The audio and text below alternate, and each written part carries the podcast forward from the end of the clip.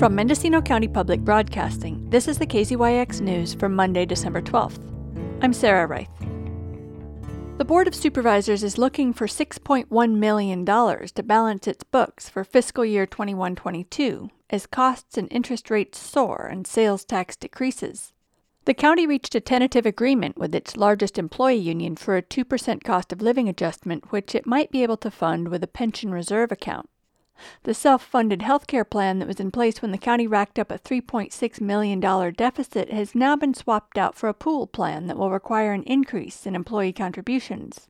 That's supposed to save the county $685,000 a year, but unknown future obligations are likely to be sizable. At last week's budget workshop, the board reviewed an analysis of the costs for building the new jail for mentally ill inmates, which includes millions in staffing. The board also heard a reminder that the county is still waiting on more than $9 million of COVID relief money promised by FEMA. That money's been borrowed from the Treasury and the interest is not recoverable. And there's been no paper trail documenting the direction that former auditor Lloyd Weer allegedly received from the state controller's office in 2016, telling him the county should spend down the health care reserves by not paying into the health plan for three months out of the year or requiring employees to pay into it. Supervisor Ted Williams described the situation to Assemblymember Jim Wood last week and asked him for help from the state. Wood was noncommittal. I don't know when I've voted on uh, balanced budgets in the past whether they were actually balanced. That's coming to light. We have health plan that was millions over, and uh, part of that was due to a holiday and I understand it was because we got a call from the state. The state said we had accumulated too much money. We needed to spend it down. I don't know what st- department of the state or why they would have done that by phone instead of writing. Uh, this is the 1%. Our finances are in such disarray. If I were in the state's position, I would be looking at this rural county thinking we need to conserve them, clean up this mess, and then give them give, give control back. Do you, do you have any thoughts on how we move forward? We don't have the local labor pool. We don't have the funds to hire the staffing you know, we it sounds like we have an, an office that was based around paper and spreadsheets, not automated systems. And I think the, the board and staff want to move forward and uh, get our books in order, but we don't know how.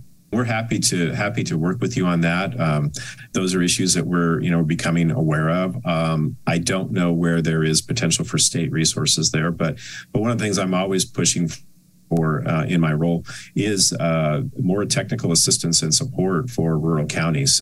Acting Deputy CEO Sarah Pierce told the board the county has received $9.1 million in COVID money from FEMA and is still waiting for the rest. Supervisor John Haschak questioned her and CEO Darcy Antle. So that 9.4 million, when it is received, it will come back into disaster recovery budget unit, as the disaster recovery is currently sitting at a $10 million deficit. Okay, and so how does that deficit show up? Are, are we using reserves to cover that deficit at this point?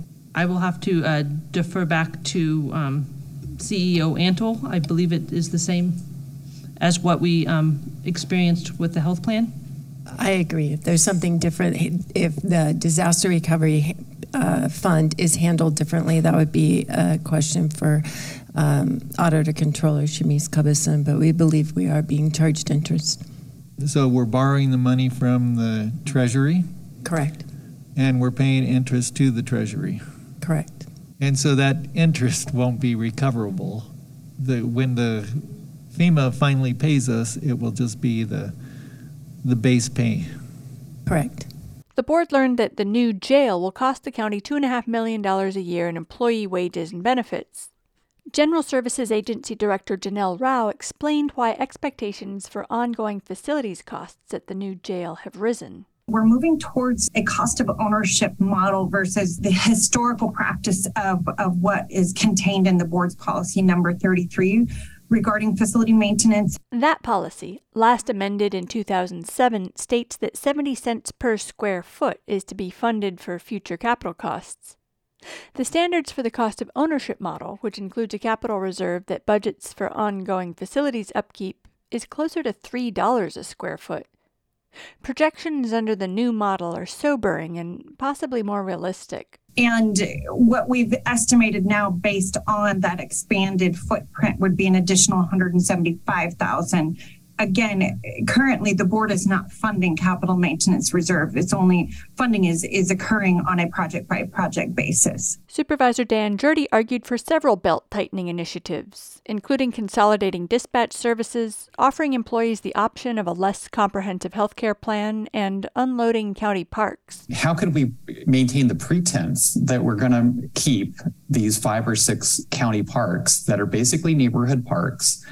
I think we need to set a schedule where in the next two to three years, a certain date and point in time, they will be offloaded. We will put them on the open market if no nonprofit steps forward, if no community service district steps forward, because we do not have the money to maintain our county roads. The Budget Ad Hoc Committee, which consists of Supervisors Williams and Glenn McGorty, made several suggestions, including maintaining the current vacancy rate for non mandated general fund positions, except for those currently in recruitment, decommissioning services, including animal control on the coast, and increasing remote work to cut down on county maintained office space. The budget workshop is on the agenda again for tomorrow's meeting, the board will also decide on whether or not to accept agreements with two employee unions. For KZYX News, I'm Sarah Reith. For all our local news, with photos and more, visit kzyx.org. You can also subscribe to the KZYX News podcast, wherever you get your podcasts.